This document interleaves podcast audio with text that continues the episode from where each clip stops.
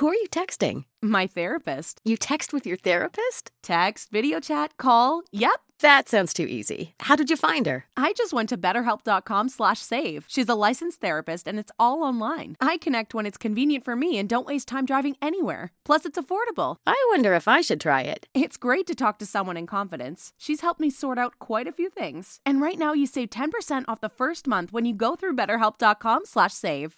BetterHelp.com slash save. Got it. Who are you texting? My therapist. You text with your therapist? Text, video chat, call. Yep. That sounds too easy. How did you find her? I just went to betterhelp.com slash save. She's a licensed therapist and it's all online. I connect when it's convenient for me and don't waste time driving anywhere. Plus, it's affordable. I wonder if I should try it. It's great to talk to someone in confidence. She's helped me sort out quite a few things. And right now you save 10% off the first month when you go through betterhelp.com slash save. BetterHelp.com slash save. Got it. You're listening to Black Girl Blueprint. Because black girls did it first. And honestly, better. Period. Period. Hi, everyone, and welcome to Black Girl Blueprint, your faith podcast for all the Gen Z Black Girl Tea. My name's Lauren. And my name is McKeen, and thanks y'all for tuning into today's episode. We have a great conversation. I just feel it in my bones lined up today. we have a very special guest. Welcome Kye McEntyre with us today. We're going to be getting into the tea about fashion and what it's like to be a designer and just like dope in our age, which is something that I feel like we don't always see. So that's, I'm very excited for that. Yes, I'm so, so hyped to learn honestly all the amazing things that Kye can offer about her expertise, all the tea about the fashion industry, the iconic prom dress, how she got her start. There's so, so much that we have to talk about today. So, Kye, why don't you begin by just introducing yourself? Let us know a little bit about you. Go ahead, girl. Sure. well, my full name is Kyemah McEntyre, but you guys can totally call me Kye, K Y E. Um, and I'm from East Orange, New Jersey. I went viral with my prom dress when I was 17, and I'm 23 mm. now. So yes. it's been it's been five years since then, and um, it feels like 20. I believe it. but um, I mean, it's really interesting the the way um, I mean the, the way the world is now, and the headspace that I've kind of always been in. I think people are now beginning to realize how um, powerful clothing is, which is really mm-hmm. interesting. Because I mean, I think we always knew the power of of clothing, but so yeah, so I'm I'm from East Orange, New Jersey, which has always been the seat of my inspiration. Um, East Orange, New Jersey, is full of the African diaspora. When I say we have everybody mm. here, everyone is here. Um, so many people from the islands, so many people from Africa, and so many people from the UK. And so I, I find myself in a space where um, I can never recognize Black people as being simplistic or being of one. We are just so, mm. you know, we're just in the multitudes. And I grew right. up in you know we um had international day in school and everybody i didn't get a chance to like rep a flag because being someone who doesn't really know exactly where her roots lie um mm-hmm. You know always kind of was surrounded by people who would bring you know the jamaican flag or the trinidadian flag and i found that to just yep. be so beautiful and so inspiring and um i knew that i was interested in fashion believe it or not in kindergarten Mm, really? Period. In kindergarten. That's, what's up? Like, it's so funny the way like spirit, you know, speaks to us. I was in, yes. uh, we had to wear uniforms and I just was not with it. Like, I could not understand why they wanted me to dress like the person next to me. Like, what was this whole concept about? And I think at that age, at the age of five or six, I was like, we're literally in the system. You know, we don't have mm. much of a choice here. And I know it was school and blah, blah, blah, but it was still like, isn't it supposed to be where I like express myself and show myself? And I found myself being so confined. And it honestly just felt like every day was the same. That's such a special way to put it. Like, I wore uniform and it's so like, restricting it's it mm-hmm. does that way when you said it makes every day feel the same like i felt that like you lose track of like you don't even remember what you learned last week because like I wore the same outfit. Like I've never Exactly. like Exactly. the growth is like limited. Yeah, I definitely feel that. And I mean, there, I get it. You know, the thing is like, oh, it, it lessens bullying, blah blah blah. And I'm just like, kids are going to bully regardless because of the society that we're in. Like, it's so funny. it. how, like we think that children bully other children because they're children. It's like no, it's the society that they're learning from. So at the end of the day, whether you were wearing like a polo shirt from Aeropostale or a polo shirt from you know some other unnamed brand store, they were going to pick on you whether you were in uniform or not. And I just felt like it was all such a. I think I thought it was a lazy way of approaching bullying. So, um, so I would do all Mm-hmm. Kinds really of is. Like wear like a silk shirt versus a polo shirt, or like my mom, like my mom would be able to tell you best. Like she, we used to go at it because I'm like, mom, I cannot wear this same thing every single day. I just could not. And it's so funny how I had that like those those um moments of conflictions at that age, and it Mm. kind of grew into this huge tree today where I'm like, I refuse to conform. I can't anybody else's definition. So um, it Mm. started right there with um, uniforms in um, kindergarten.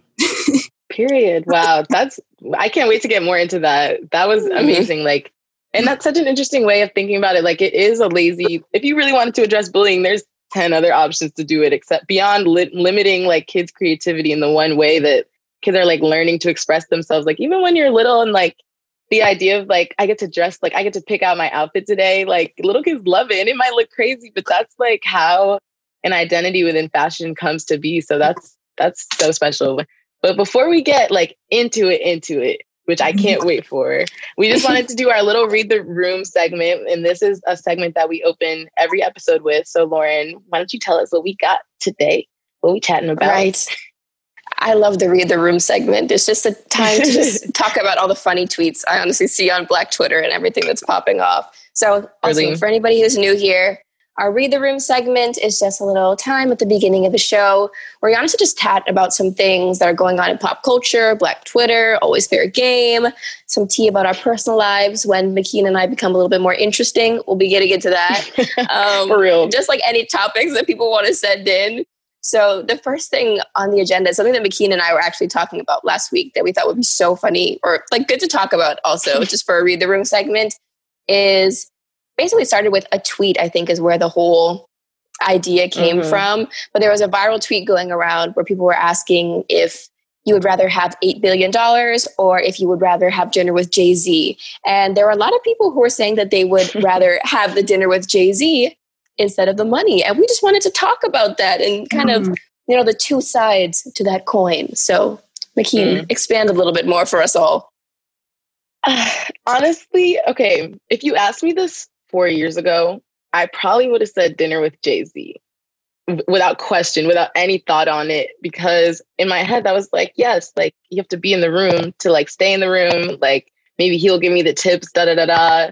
Like, you know, the sort of like concept of, you know, if I want to grind and if I want to hustle and like, you know, Jay Z's concept of like, I'm gonna bring up the people around me. I was just like, yes, yes.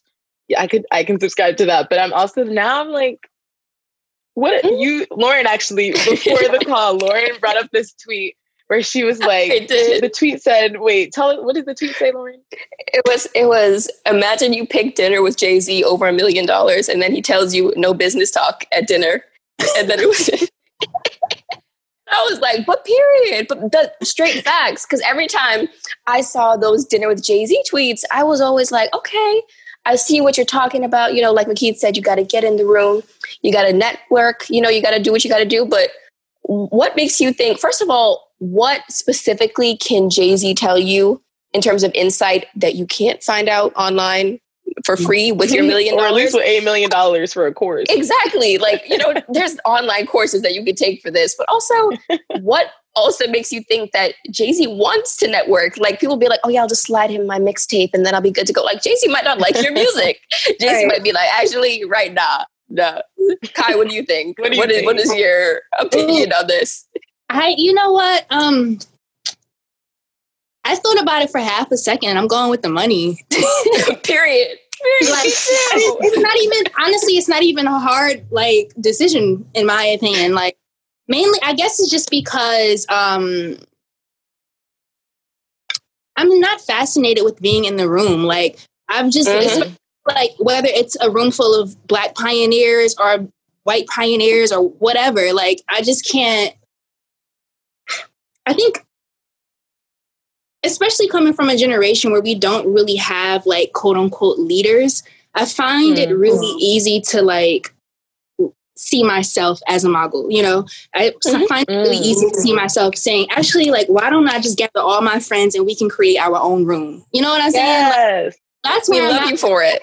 you know and i think even joey badass had a quote he said because um in regards to jay-z a while back when he was like um um why would i sign to jay-z when i'm trying to be jay-z you know and i think like Mm. that's kind of attitude i mean it's a little bit of ego right but it's that's Right. just the level of, ego never hurt.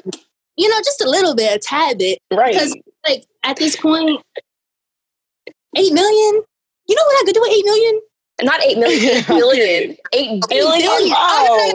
Jay Z Eight billion dollars. People Okay. were like dinner with Jay Z, no question. So I'm I'm with you, no. Kye. No. How much did dinner All cost? I could buy the dinner. i am jay-z Literally, Period. imagine. Oh, A quote. There was another tweet that was like, "Imagine with Jay Z just leaves you with the bill. Then what you gonna do?" That's the money. Ain't no Okay. way. I'm start washing dishes in the back, Oh, dreaming about that eight billion dollars. Terrible, but I think honestly, that's what the word to like imagine ourselves as a mogul. Like that was you just got, come with the gems. Like that was a great way to like I mean, sometimes you have to. And actually, earlier I was reading an interview between so random, but I was reading an interview between Laura Harrier and Halle Berry, and they were talking about Lena Horne as an actress. This is so random, but mm-hmm. they were talking about like what it was like to be Lena Horne when you didn't see any black women on screen before yourself, and like how it felt to embody like being the representation like that you didn't have and like what that means. It was just such a profound conversation. And then like you you know, for Halle Berry to be the first black woman to win an Oscar, and then for Laura Harrier to be like this sort of new wave of like black young actresses. It was just I recommend Yeah. that you read it. It was I think it was for VMAG, but I'm not really sure, or Vanity Fair. But anyways, it also kind of makes me think about like this new debate about you know, with the rise in like support of black owned businesses, there's also the debate of like, well, why I would buy black owned businesses, but they cost too much, or like I would, you know, like what makes Telfar like a luxury business, like you know, you know those types of people. Mhm. It's like Right. because it's black owned, why it got to be expensive? And like even when Fenty, like when Rihanna's like luxury quote, you know, identified luxury brand came out, Yes. people were like, why does it cost a luxury price? But also And it- then like yeah, the debate about what luxury means and like I'm just curious to hear your thoughts on all of that. as Go if, ahead, Kye. as if black designers cannot be luxurious. It it blows my mind. First of all, like I find myself in multiple tiers. Everything from luxury to to seeing people on the bus wearing my t-shirt. That's just the way I'm Mm. coming. You know what I'm saying? It's an umbrella. Like society is so much more than a top tier. And honestly, I'm kind of over that fashion lens, especially Mm. like because I wasn't born in the hills of Hollywood. Like you know what I mean? So th- it never Mm, really yes. interested me. But um, in regards to people's like dissatisfaction with something like Fenty, it blows my mind that they can't recognize, first of all, her worth, and then Right. second of all, why would you? Why would you even? Um, like why are you questioning her price like i just don't like Mhm. It's so it's like it's almost like we're taking the worth right out of designers pockets like right out of their mouth like i just i'm trying not to get frustrated because i know people have done that no, for me real. my, my pieces are not in my opinion my pieces are not super expensive like i think they're quite affordable people are like Mm. oh no you just started out you're so young da da da da and i'm like well you know what Labor i'm saying this is what age. exactly Right. but you know what though? honestly you guys we have to also remember like we have entered an age of fast fashion like the past 20 years has been fast fashion right and i think it Mhm. I would say the 90s was maybe the last real age of like luxury brands kind of like taking over. Um, especially Mm. because we didn't we don't have like at one point fashion shows you had to be invited to, you had to sit in. It was not online, you know, it wasn't for the mass Mhm. public. So now we have a situation where everybody has an opinion, everybody can access these items, and it just doesn't feel very secluded anymore. And I'm, for many reasons, I'm excited about that. But what it's mm. done is it's given people um, this idea that just that clothing has the same source. And what I'm the reason why that is is because people don't think about where clothing is even being sourced from. You know what I mean? Like you buy an H and M mm. shirt for twelve dollars, you have no idea who made that shirt. You know, you have no idea, right? Who, what they got paid to make that shirt. Mm-hmm. Dollars, and so we don't. Yep. We aren't really like talking about the value of clothing. So for me, like I'm sitting here at my, my machine and sewing for eight hours just to get that seam right. You know what I mean? Right. So it's like that versus um, an assembly line of workers who are getting paid 40 cents, you right. know, mm-hmm. batch of t-shirts right. making is a totally different um, value system. And it's, I don't even know if it's the customer's fault. I think it's the way that the fashion mm. system has been run. You know what I mean? And I think that yep. is ultimately what people have fallen into. That's definitely wow. I think also like with the whole Telfar trend, I would love for your thoughts on that because you did mention you're excited about like in some ways this ability to gain access to mm-hmm. luxury and like to witness it even if you're not buying it yourself like to to watch a brand form like I know I'm not buying no Fenty, not at this point in my life, but like I'm gonna watch what they put out, and like I, you know, because social media is like at my fingertips, I'm, I can share my opinion and never consider purchasing. But also right. for Telfar to like have this brand of like not for you, for everyone, and like to also be like we're luxury, but we're for everyone. I'm just so curious of like what excites you about like this moment in fashion. Like, what do you think about that? All right, so I'm I'm just be honest with you guys. I I watched the films that they put out, and I'm having a hard time like understanding it. Like I mm-hmm. I'm like, and I've never really followed Telfar. Like, and I I'll, I'll, be honest, like I never really follow any fashion brands. That's just the way that mm-hmm. I am. I'm inspired by literally everything else. But um, I tried to watch it, and I was just like, "What is this? I don't particularly understand." At the end of the day, like. Mm-hmm at the end of the day, we can talk about luxury and we can talk about for everyone, but if it isn't accessible to everyone, then it's not for everyone. You know what I mean? Mm. So I mean, yep. I'm not. I don't. I don't want to say that they're wrong or they're not doing it right. Because to be honest, I don't understand. I mean, it's their first time really going in this direction. But honestly, mm. um, it's very hard to combine luxury with for everyone. It's just a, a weird right. space because we're talking about commodities and exchangement of money for clothing. Mm-hmm. So, um, and luxury, as we know, is going to be high priced. So everybody can't buy high priced items. Mm-hmm. Right.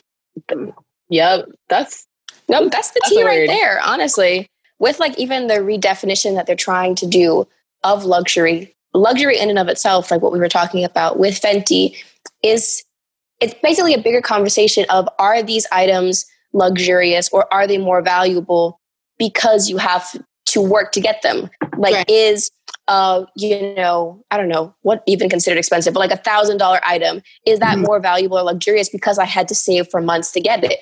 Versus yes. like a fifty dollar purse that's being, you know, deemed as luxurious or two hundred dollar purse that I can just afford yeah. off the bat. Is that the same thing? And I think that's what they're trying to figure out. I think it'd be mm-hmm. interesting to replace luxury with valuable. Mm-hmm. Because what that does is it changes what the recipe is for that item. You know mm-hmm. what I mm-hmm. mean? Changes what it mm. the definition of the item. Um in terms of things being luxury or luxurious, I don't I don't know if the items that I make are luxurious, you know, but they're valuable. Mm. And, mm-hmm. yes. and um that, and that that's the other thing. It's kind of like maybe we have to use new words. Maybe we have to, and also maybe redefine old words because at this point, mm-hmm. um, like I said, if if it isn't accessible, to, if it's not accessible to everyone, then it's just not. It's not, not available. Everyone. everyone, yeah, everyone can't reach it. Everyone can't access it. But I also think that the reason, and going speaking on what you just mentioned, I think that the reason why and that's the other thing about fashion. Like, fashion has a way of using these words, um, and mm. then they, they're really umbrella terms, right? They're really terms that when we hear the word, we think of images, we think of all of these other definitions. And so immediately, whenever I think of luxury, I'm thinking about like, you know, 100% gold and things that are 15K, you know, things of that mm-hmm. nature. And um, with that in relation to um, Black people, or um, I'm going to go even further to say people who are just above the poverty line, um, you have a weird um, gap between these people and these garments. But the reason why they they want these pieces are because they're aspirational. So I think when mm. I think um, luxury, I think about aspiration. And um, I don't know if you guys want to talk about this, but like I have some opinions on Dapper Dan and the Gucci thing, and I just feel like let's hear it. lay it on us. Let's go. We're here for like, all of it. I just feel I feel that um I actually saw him in person. I got a chance mm. to say a few words to him. And what I said, we happened to be in the same fashion show um, mm. At Howard University. And wow. I said to him, you know, I, I went, I had a show and I came before, da da da, and these were my pieces. And I just, I shook his hand and I held his hand and I said, you know, um, we would still support you if you did this without Gucci. And he said, Dang. And that was it. And I think that it's so unfortunate that we had to recognize his value through the lens of Gucci.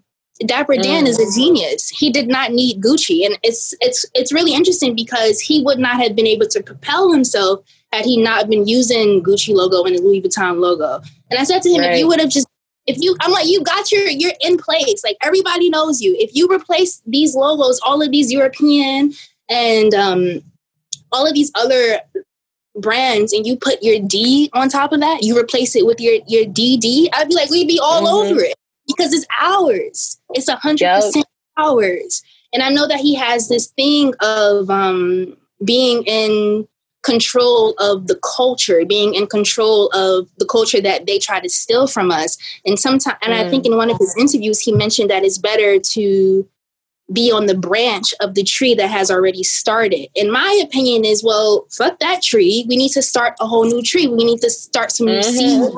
All the way over there. Work. And that takes generational patience. It's going to take you 100 mm-hmm. years to become a heritage brand. Gucci's been around for years. Mm-hmm. Exactly. It's it takes a certain level of of um of courage and sacrifice in order to to do yes. that. Amazing. I think that yes, we and the thing is when you said we would support you, like we really we want to do it and we're there. Like nobody's gonna carry you like the spending power and like the support behind like the black consumers of fashion, which is black people, period, if they wear clothes, which is like all of us. So, right, right.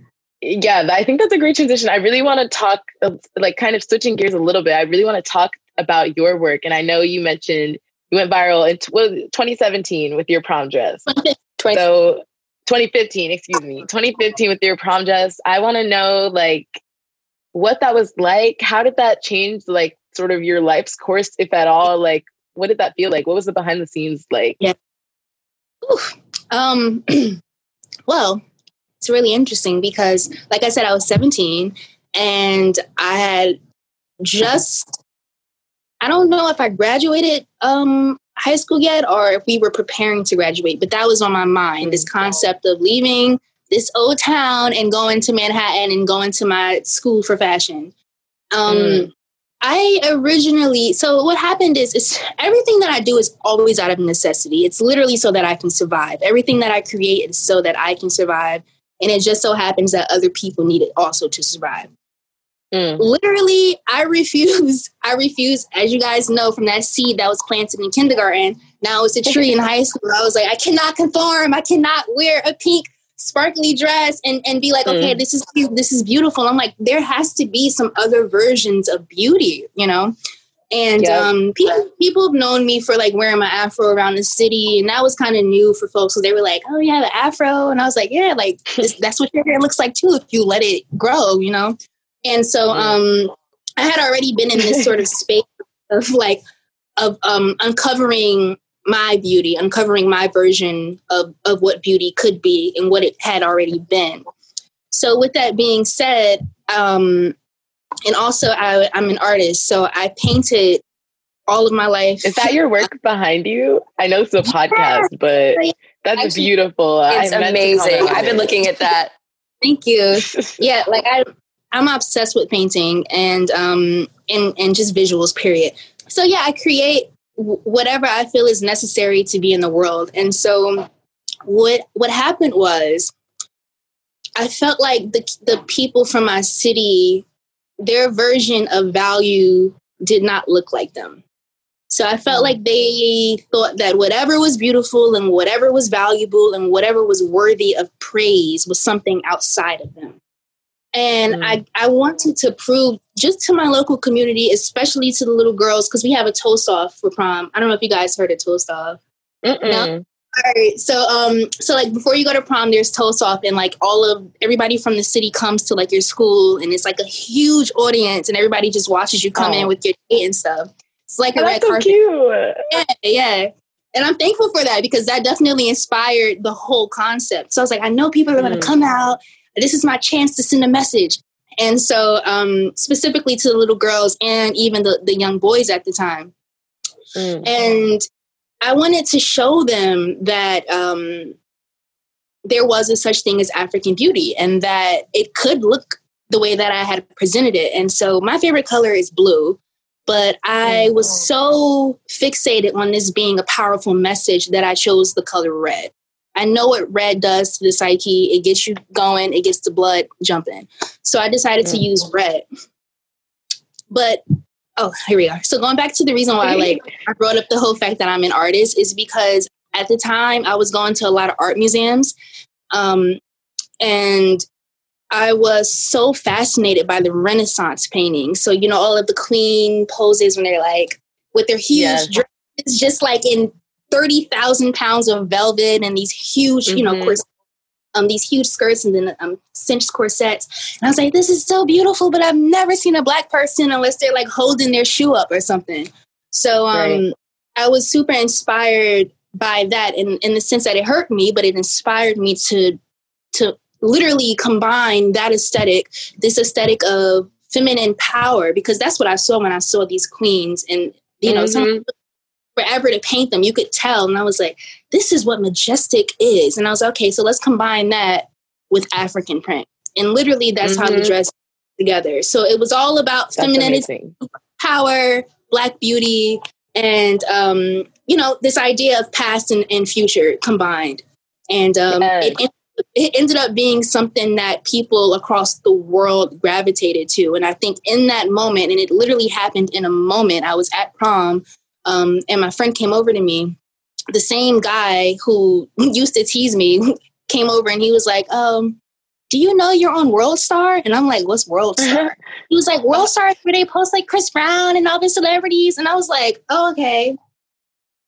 And I go to it, and literally, it's like 60K likes. And I'm like, oh my god. And, and so my phone is literally beeping to the point where it's like a long beep. It's not even like beep, beep, beep. It's just like constant beep. And I'm like, my phone off. Like, this is not happening right now. So it honestly felt like a dream. It really, really felt like a dream. And I think I'm going to be 40 years old when it hits me in its full impact. Mm. That is so I remember beautiful. seeing that. I, I remember seeing it too. I think we were all so inspired, especially with what you're saying about how, you know, you were showcasing a type of beauty that isn't typically shown in that space. And I think that's why it went viral. That's why so many people were inspired by it. It's because you don't see African culture or African beauty represented in those spaces as feminine, as beautiful, mm-hmm. as, As you know, pres- like it's prestigious. Exactly. So I think definitely it was so amazing how you decided to step out the box and you really create something that wasn't typically shown in that space and also something that you've been vocal about as well that Makita and I are absolutely here for. We love it. Mm-hmm. Is you know that your design and your art really focuses on representation and on black empowerment. And we kind of want to talk a little bit with you, you know, about what it has been like to maybe not have that representation and what that's felt like, and also how that's I guess more about how that's influenced your designs and what your experiences have been like, even with you know your success and your vir- virality. You know, being in those maybe white dominant spaces, or you know how your identity plays into navigating those spaces. Yeah. Mm. Um. so, in in in regards to navigating these spaces, you know, I like I, I was 17, and so I was going from high school into college, which was already a huge transition. Um, and I also left New Jersey to live on campus in Manhattan. So I left my like little town to now be in this space where it was literally, you know, huge, um, yep. huge buildings and people are walking. They don't care about you, and it was like, whoa, you know, a very different world. So um, I actually went through multiple transitions, and sometimes people forget about that. They're like, oh, you just you went viral, and and what happened? I'm like, yeah, I went viral, but I also went to college, and I was also dating you at the time. Yeah, and like just kind of like in a really funny space because I was constantly having to adjust literally on a daily day-to-day basis my first year of college was the most challenging time of my life thus far. Um, mm-hmm. it, there were times, I know you guys wanted to talk a little bit about like um, me in, in, fashion school and that mm-hmm. transition, yes. you know, that transition was pretty hectic because my professors just didn't believe that I was doing the things that I was doing. I mean, I was like, hey, I have to go to California. They want me on this TV show. You know, New York Times mm. wants me here. They want me here. And they're like, oh, no, you need to be here. And I'm like, listen, like this this young black girl is doing big things and you better believe it. So it was a and very to do it. Yeah, like they just did not there was a lot of doubt um coming from even a fashion institute. And um mm. that on top of um having to really question my value, question my worth. And to this day, I'm going through that on social media because every time I post anything of mine, and it's every time I post on social media, I'm constantly mm. weighing my value because I have to proclaim what it's worth before, you know, or after anyone comments. Like what what usually happens, and I'm I'm, le- I'm learning more and more. But um, and also I think that in like 30 years, we're going to be able to look at look back on this social media generation and see mm-hmm. um, its effects on mental health. But I yep. was literally in a space where I felt like I had to go so hard. Y'all, I was mm. exhausted. I was so it was and it's to this day it's just me and my mom. My mom's my manager. So it's her and I. It's her and I through everything. And yeah. um you know, that's so cute. First of all, I love that. Yeah, like, it's just like that. It's, that's really just how it is. But I was really struggling because um, I felt like if I didn't put out something that was equivalent to this day, to this day, this is a part of my subconscious. I cannot lie to y'all because people mm. need to mm. hear this. I was going, I literally went from, okay, this is amazing. People love me. People love my design. Not designs, mm. design, period. Because it was that one design, right? So now I'm like, mm. all right, now I got to do it again and again and again. And it has to be on this right. level prom dress. So you're talking about a 17 year old juggling college. And by the way, fashion school is not easy, at least not at Parsons, which is the top fashion design school in the world.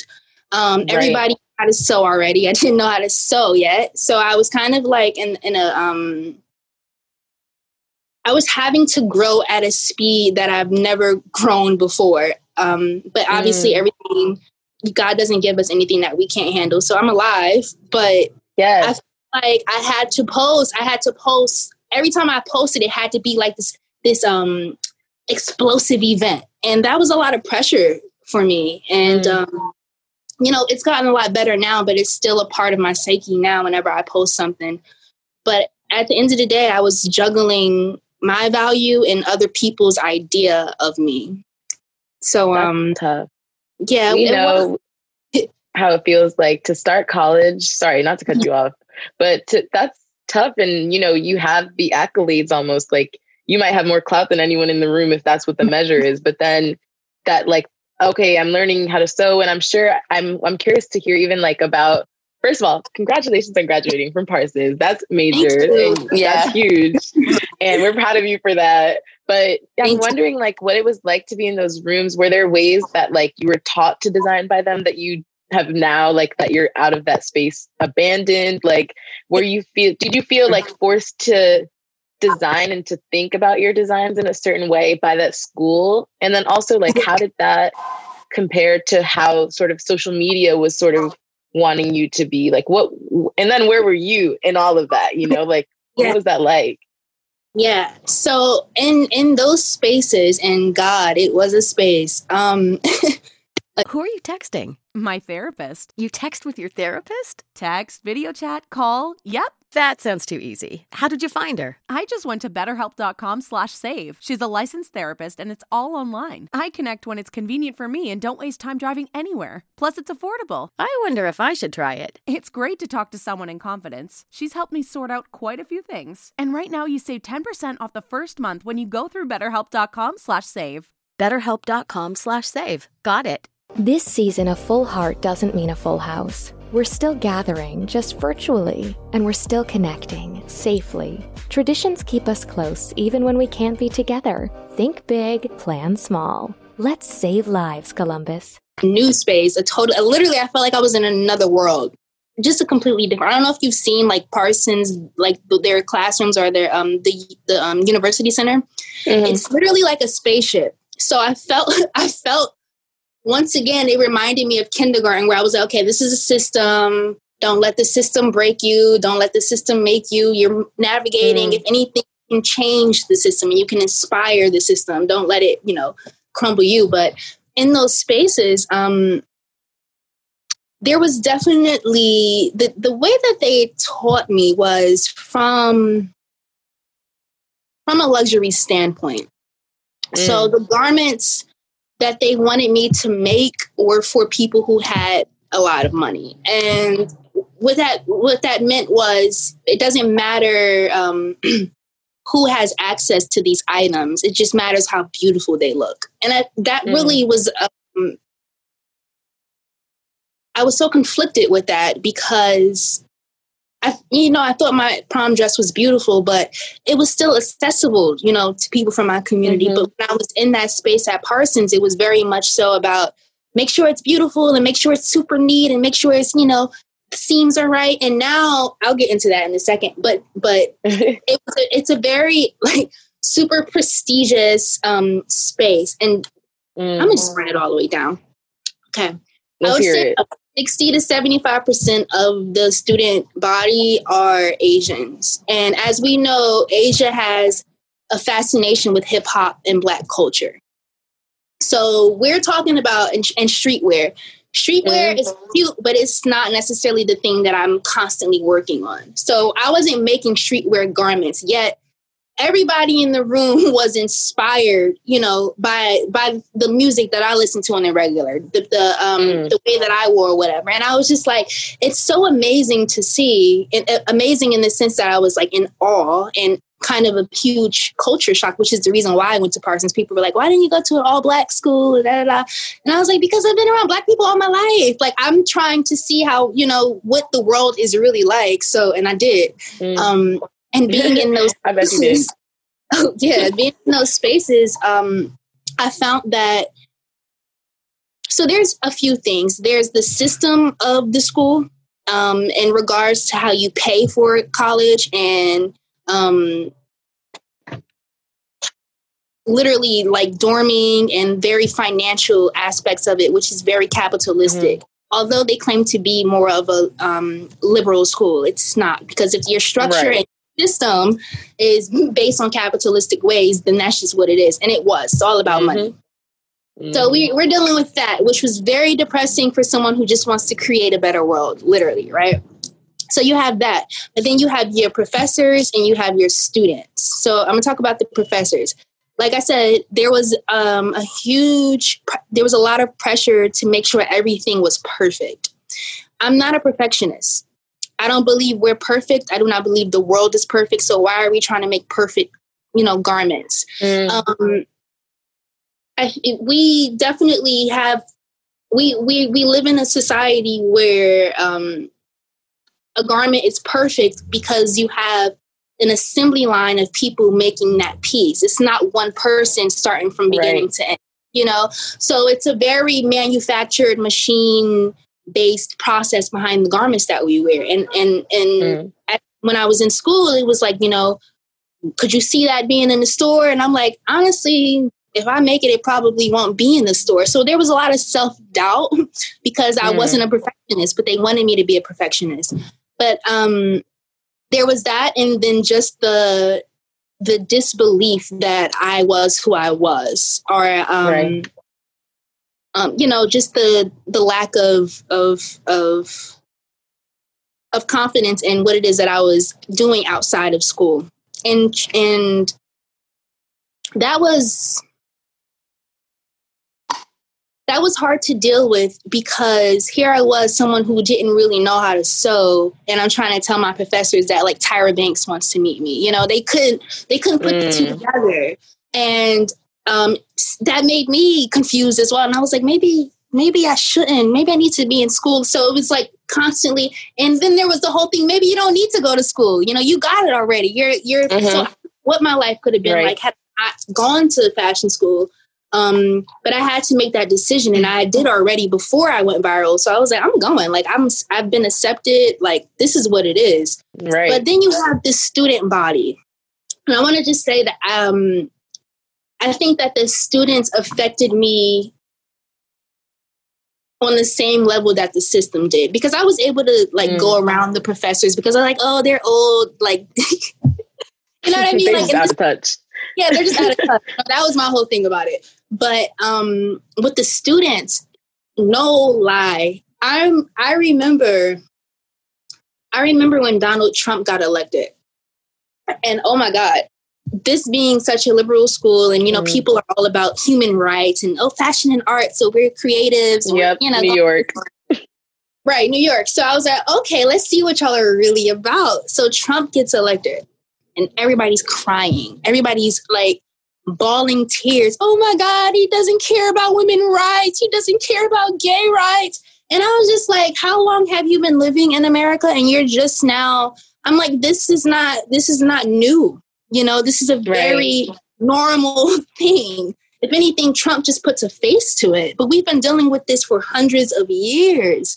Mm-hmm. And um, I found myself kind of like, I felt like they disregarded my perspective because had they you if they would have taken into account what black people go through in this country they would not have been in such a shock you know what i mean mm-hmm. it was just it was mind blowing to me i was like wow people are really sad like i can't is this how is this what like you know what i mean like white tears look like and i found myself kind of um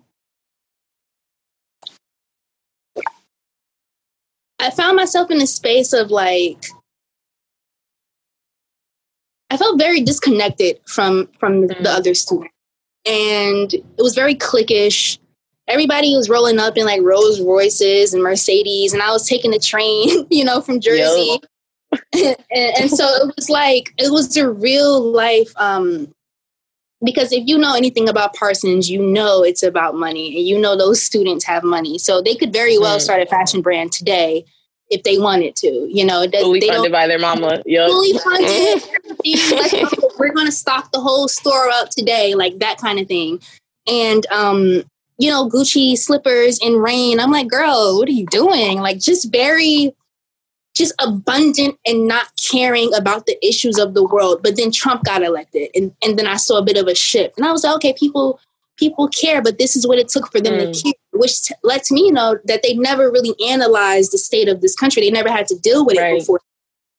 So that actually inspired me to create one of my paintings called Making America, where um, it's myself.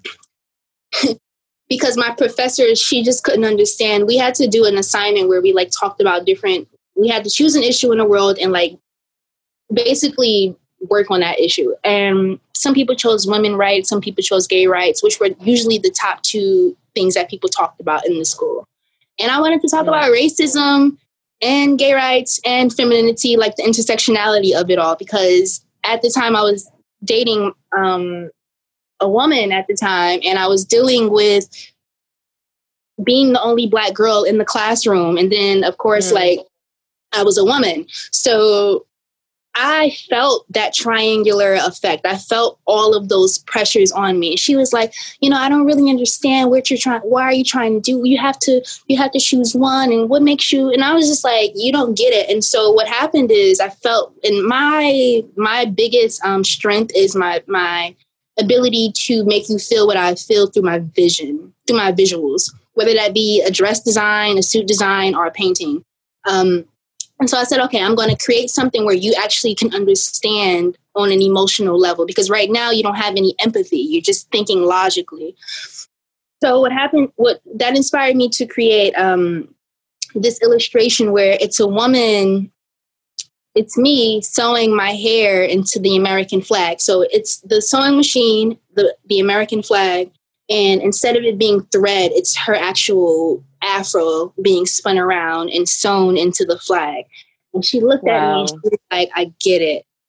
And I was like, wow, this is the power of vision. This is the power of visuals. You know, you can you can talk to somebody for for a whole day and they still like, I don't get it, I don't get it. But sometimes it's that one image that shifts their consciousness. And so um, I found myself having to um, constantly um, prove my perspective, which is so exhausting. Um, prove prove who. And when I say prove my perspective, I mean literally prove my existence because mm. I don't. People didn't understand that my everyday life was so hard to go through. You know, folks were like, "Oh, my hair is a hot mess," and and it's just like they put it up into like a ponytail and it's like, oh, I'm having a bad hair day. And I'm like, girl, you don't know what a bad hair day is. Like, you know For what real. I mean? Just like tiny things like that that shifts my whole day. And I'm like, just in this space where I felt like an astronaut on Mars. Yeah. Like, and the people on Mars were living without the astronaut suit and we're just like, you know, yeah, yeah, we like the air on here. And I'm like, I can't breathe. Like, you know, literally.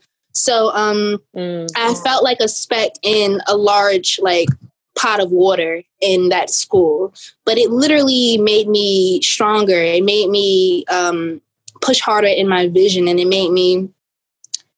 It made me not only understand people because once again we can't always blame people. We have to really look at the system because the system makes it mm-hmm. easy for people to be um, ignorant. Um, right. I was able to see just how easy it was for people to be in their bubble. You know what I mean? I saw how easy it was for people to dipple and like dabble into black culture, but not really um, understand it. And that was happening Real. In every collection. It was happening. I was like, oh my God, aren't you guys sick of the same? You guys are constantly making these streetwear looks. I'm like, they did this already in 2000. Like, right. Streetwear is because someone wore it just on their own. Like, yes, yes. Not- so yo, I was really, I was really going through it in that sense, and then the pressure of like social media, and that was a lot of pressure. And I think people, um, I don't think people realize that. And I was able to finally like make a post about it where I was like, you know, um, it's nice that you guys are inspired by me, but um, I make mistakes and I'm going through things, you know, like everything ain't mm-hmm. sweet over here. And uh-huh. folks really thought like I was out here living it up, like in a mansion. And I'm like, just because I went viral doesn't mean my pockets went viral. You know what I'm saying? Mm-hmm. like, there's a whole and and the concept of supporting people on social media is a, is like where I've I've gone through so many waves. I've gone through so many waves because it's like folks think that like clicking like is this like supreme version of support. And I'm like, it's so interesting that I have all of these likes, but no one is buying, you know, from my website. No one is clicking on my website mm. and purchasing anything. Mm. They're clicking like. And I remember like it wasn't until no lie, it wasn't until two months ago. Somebody was like, Yeah, I have your pictures on the wall. You inspire me. And I was like, somebody literally took the time to print out my designs and put that on their wall as inspiration. Mm. And I it didn't hit me until that moment and i said this is a this i I find myself giving so much of myself on social media and receiving likes. You know what I mean? Mm. And it's not the same. It's, you know, it's like the energy isn't fully reciprocated because people don't really know how to support one another. Um, Right. We don't know, and it's not just financial support. It's it's more than that. It could be tell me why you're inspired. You know, don't just save it to your your um. You know how Instagram you can like save things now, like Yep. have a The post up. bookmarks. Yeah, the bookmarks. You be So, seeing like, all of them. Yep. Yo, like I'll have a post up and it'll have zero comments and it'll be 43 people who saved it. So it hits me and I'm just like, you Mhm. guys at least told me what was so and tell me why this why are you saving it? Like reciprocate energy and it felt eh, that's Mhm. take a two week break from social media because people just take and take and take and it's like, oh you're so inspiring. That's real. And I'm like, yeah, I'm exhausted too, you know? No, that's Mhm. so real. But the timeline won't eat that up. Right. Mhm. Yeah, man. But there's a lot It's of so interesting. No, definitely. Everything you just said, all the nails have been hit on the head. I especially love what you were talking about. This is something that McKean and I talk about a lot. And also, you know, just in general, I think intersectionality is something that does not get talked about enough. Just in terms of intersectional feminism, even thinking about intersectional environmentalism, how everything literally interconnects in so many different ways. And sometimes they kind of want to pigeonhole you or put you in a box without understanding that all of these other things impact you in the way that you see the world. And I think, especially something that I wanted to ask you about as well, just from my own personal interest as well, because I'm studying sustainability and environmentalism. That's what my whole major is. Yes. You know, we love that. Sustainable That's the fashion. eco gal herself. The eco gal. We love to see it. I But love it. I would love to talk about it because you know I was doing my little my little stalking and research for this interview, and I saw an, an interview that you had done where you were talking all about sustainability and fashion, and I felt so inspired because that's something that I've been trying to preach on my platform. Is what you were talking about with how sustainability goes so much further than just environmentalism, especially with sustainable and ethical fashion, but it's also about the people and the Yes. social implications. And that is such an important message to preach. And I just wanted you to talk a little bit more about it, just in terms of, first of all, what does sustainability and fashion mean to you? And just why do you think it's so hard for these brands to incorporate that social sustainability in their life? And just also thinking about for anyone who might be listening, for us as well, the three of us as, you know, consumers of fashion, how can you be, you know, sustainable consumers of fashion? What's the advice? for that within you know this capitalist society that we live in or you know where people are just trying to line their pockets but not really caring about the people that they have to step on to get there or the environment that they hurt Mm. so much there that was a very loaded question that i just asked you but in a nutshell just sustainable fashion Kye what are your thoughts Yeah. Um and by the way, I love the work that you're doing in sustainability. Like I'm also Thank inspired. For sure. But um like in terms of you know sustainability is funny because it's, it's really a buzzword at this point and that's what fashion tends to do fashion has the ability to make something that is so important super super super superficial like they can Mhm. fashion can turn like the thing that can change the world into something that you just put on a t-shirt you know Mhm. so um, like I've seen it. I've seen like the term sustainable on t-shirts and I'm like, is that t-shirt sustainable or is that a brand new t-shirt? You know what I mean? Like Yeah. what exactly is sustainable about this? Um, also at Parsons, sustainability has become a huge topic, especially towards the, the like latter part of my years there. Mhm. Um, and I majored in fashion design for systems and society, and I was in one of I was in the only sustainable class for fashion design. And it's funny because I was like, why isn't all fashion sustainable design? like, only one? yeah, class, and it was like you you had to make that decision. And sure enough, um, it wasn't that many of us, but um, I made that decision because I never thought of sustainability as something that was just environmental. Um, we live sustainable lives, like our lifestyle is a sustainable lifestyle. So. Um, w- when I was going to school, everything was about how can we use natural dyes and how can we make a garment that disintegrates into the soil. And I was like, that's cute. Yes, people, people are can, you know, natural resources go so much further than the earth. Like literal people are also natural resources. And so in terms of what I think about what I think sustainable fashion is, I think it's it has to be accessible to everyone and it has to be um it has to cross all of the borders. If you ever realize do you like I've noticed that a lot of sustainable wear is extremely expensive.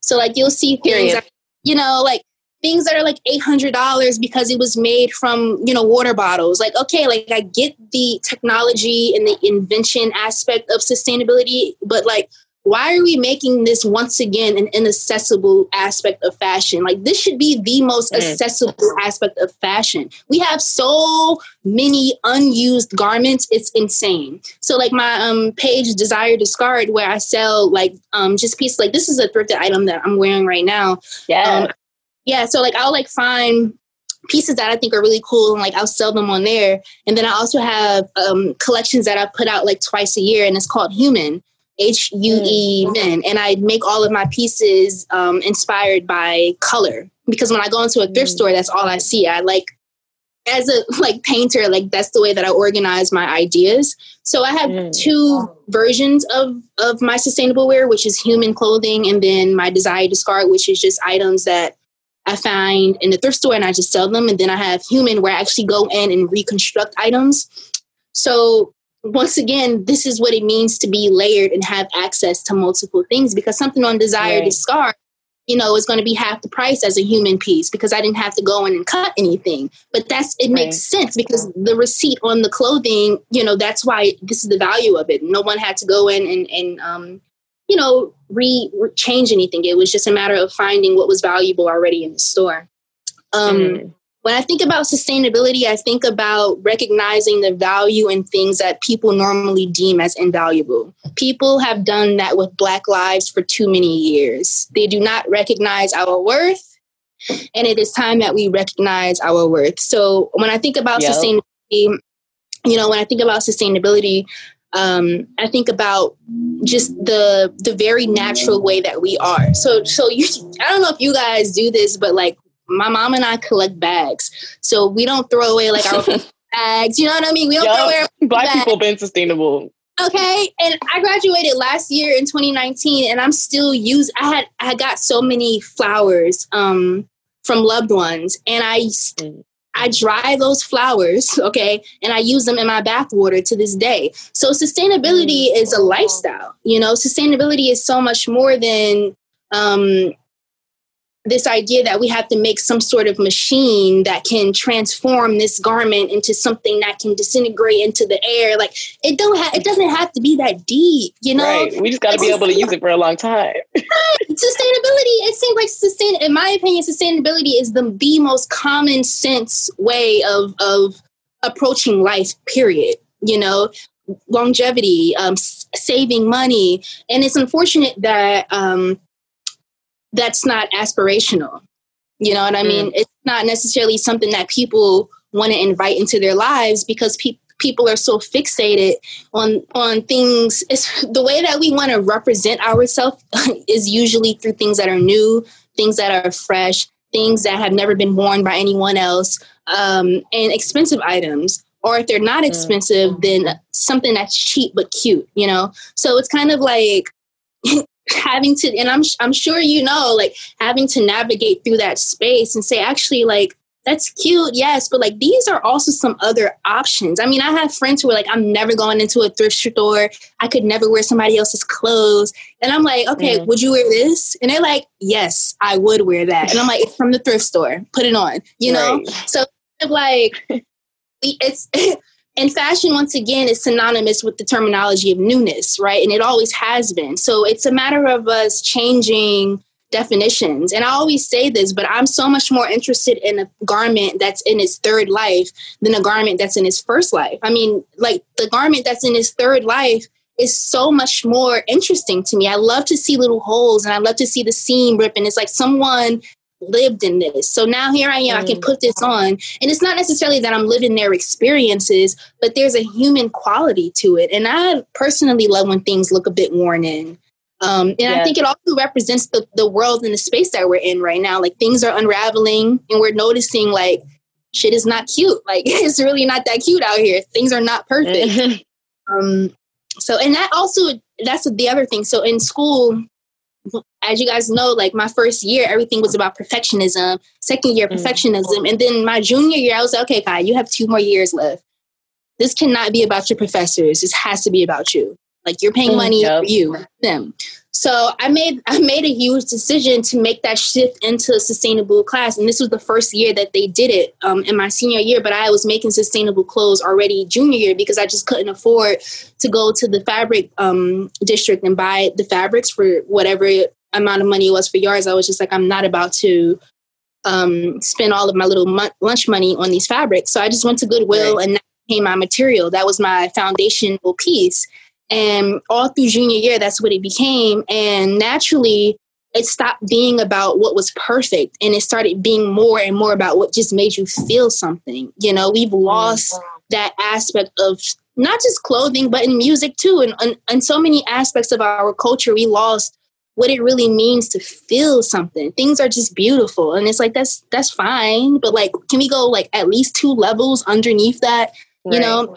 So um it's a weird space because usually fashion is about glamour and about you know being perfect but in my world is not mm, i love that yeah. i think the i think the word of this whole episode for me is your emphasis on value and like redefining what is valuable and sort of I, I agree like it's beautiful when you see things lived through and like having like the experience and you imagine like where this has been and like how it's been worn like someone might have worn this on a first date like someone might like who knows? Like that's oh. an, that's an exciting thing and that's and it's cheaper. Like at the end of the day it's cheaper like which is more reasonable and more accessible. So I, I i love that perspective and i think you know this whole conversation has just like made me excited for you. Like i don't mm-hmm. know what's to come for you. I don't know what your plans are. We would love to hear whatever you got going on I think, you know, as we bring this conversation to a close, like where do you imagine yourself like in your yeah. dreams, whether it's five years down the road or like you keep referring to like 30 years or 40 years from now, like where do you dream of being? Like, at, you know, whenever, like what's your dream? Yeah, I am. Um, so right now I'm writing two books because I Ooh. I used to do like these super long captions on Instagram, and I was like, people are not like reading this, or you know, people aren't responding to it. So I kind of like got really depressed, and I was like, well, if people are interested in my work, and I believe there are some people out there who really want to hear my opinion and my advice, I was like, I'm just gonna go ahead and go into author mode, like you know, boss up yes. on them. So um, I'm writing two books right now, and they're both about creation. So people have a lot of followers who do the same thing that I do. Um, not all of them want to buy from me. A lot of them actually just feel inspired by me, and that's perfectly fine. Like I get that I'm here on this earth for that reason. Five years later, I'm finally letting that be the case. Like I get it now. Mm. Um, took me a while to to really understand the power of influence and inspiration especially on the younger generation, you know, people who are about to be really walking the earth in 20 years. Right. Writing two books, um, and I have faith that they will inspire free thinkers and yeah. they they will allow fashion to be a lot more accessible on their own terms. So it's kind of like two how-to books. So I have that going on, and um, and like I just mentioned, so the human collection, I have a human collection coming out in mid September, and um, very soon this weekend, I'm going to be uploading a few pieces to Desire Discard. So there's that. And in yeah. terms like of my five year situation, I'm really focused on my community, y'all. Um, a lot of people are talking about politics and talking about, um, you know, not having faith in the government. There, yeah, and like none of us, you know, really have faith in the government. People are like, I'm not right. voting because it doesn't difference and that's another conversation. But i always feel like it's really interesting how we keep thinking that they have all the power when they know that we have the power. Technically like every time they have a million dollars it's just a million of us with one dollar. So it's like mm. the concept of unity and shifting of values is really what's been my my um, frame of mind. And so i'm yes. focused on my community. I'm going to a toy drive this weekend and I'm out here like posting flyers up about my human collection, about mental health, about voting, and all of that.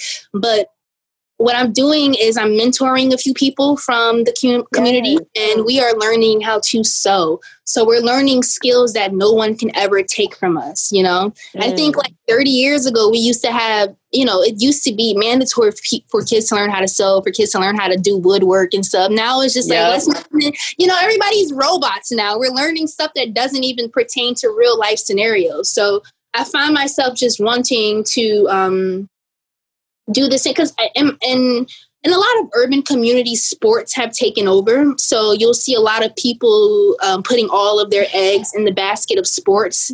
And I'm like, why mm-hmm. isn't it interesting that, um, you know, most of our young dudes are like interested in sports, but like also that's just the system. But when it, like a, a, shift would be if you had a company or a mentorship program that was all about fashion design and about creating art you'd see an influx of people who are like actually i'm interested in that or i've been waiting right. for that you know yeah. so i'm mm-hmm. i'm just literally creating opportunities that i wish i had when i was growing up you know yeah. we love it we are so happy i'm grinning from ear to ear i'm, I'm this has been such a great conversation. Like words cannot, first of all, words cannot express how proud we are of you. You are such an inspiration from Parsons to all the amazing accomplishments, the, you know, the Tyra Banks, the Janet Jackson as well. Like so, so much great things that you have accomplished, but also maybe like one of the most inspiring things that I found about you, especially just how humble you are and how real you are and genuine. I think that's something that's so valuable. So we're going to be reading those books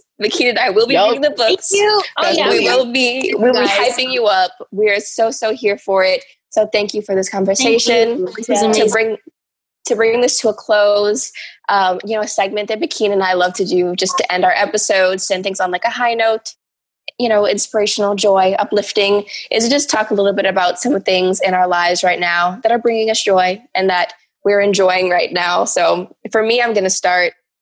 I have been rereading some old books that were like yeah. my favorite books growing up. Most of them were just like honestly like Greek mythology type of books because I was absolutely obsessed with that growing up. Greek mythology was my thing. Oh all the Rick Riordan books, Greek mythology, um, Egyptian mythology, all of it. I know it I was all. gonna say, and then it like transferred into Kemet, yes. but okay, so yes. we, have known each other in another life. we have. I, I, can feel. I've been feeling that this whole this whole episode. Wow. But yes, that is what I have been loving. Kye, how about you? How about you go next? Um.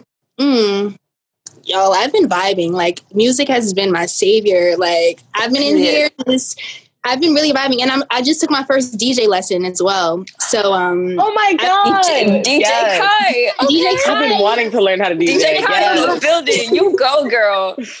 yes, yes. So vibrations are real. That's what it's been for me. That's crazy. We love it. That's also weird. I was like, I was praying. I'm so glad y'all went first, first of all, because I could not think of like something right on the fly. And I'm like looking around my room.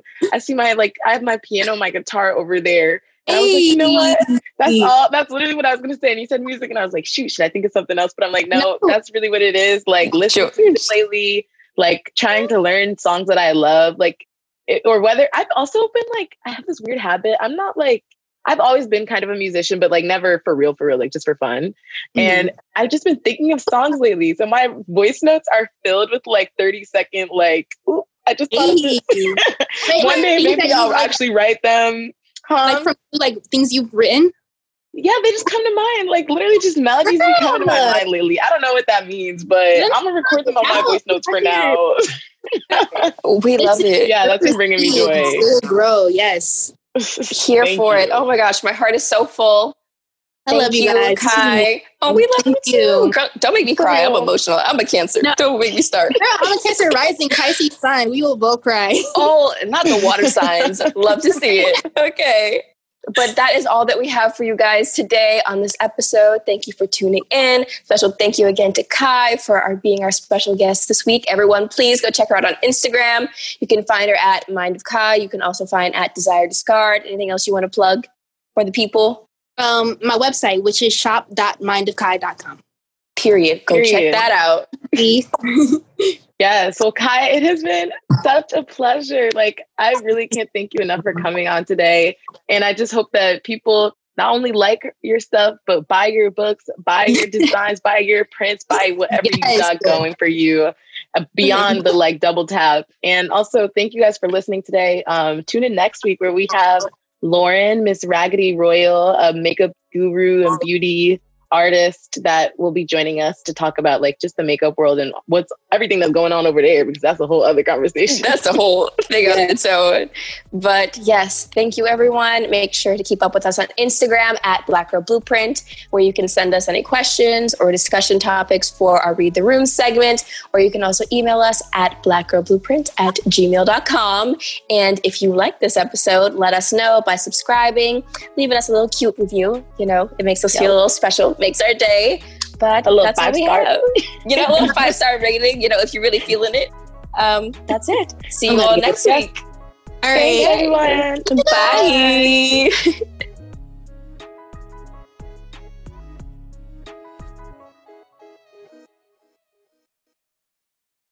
Who are you texting? My therapist. You text with your therapist? Text, video chat, call. Yep. That sounds too easy. How did you find her? I just went to betterhelp.com slash save. She's a licensed therapist and it's all online. I connect when it's convenient for me and don't waste time driving anywhere. Plus, it's affordable. I wonder if I should try it. It's great to talk to someone in confidence. She's helped me sort out quite a few things. And right now you save 10% off the first month when you go through betterhelp.com slash save. Betterhelp.com slash save. Got it. Who are you texting? My therapist. You text with your therapist? Text, video chat, call. Yep. That sounds too easy. How did you find her? I just went to betterhelp.com slash save. She's a licensed therapist and it's all online. I connect when it's convenient for me and don't waste time driving anywhere. Plus, it's affordable. I wonder if I should try it. It's great to talk to someone in confidence. She's helped me sort out quite a few things. And right now you save 10% off the first month when you go through betterhelp.com slash save. Betterhelp.com slash save. Got it.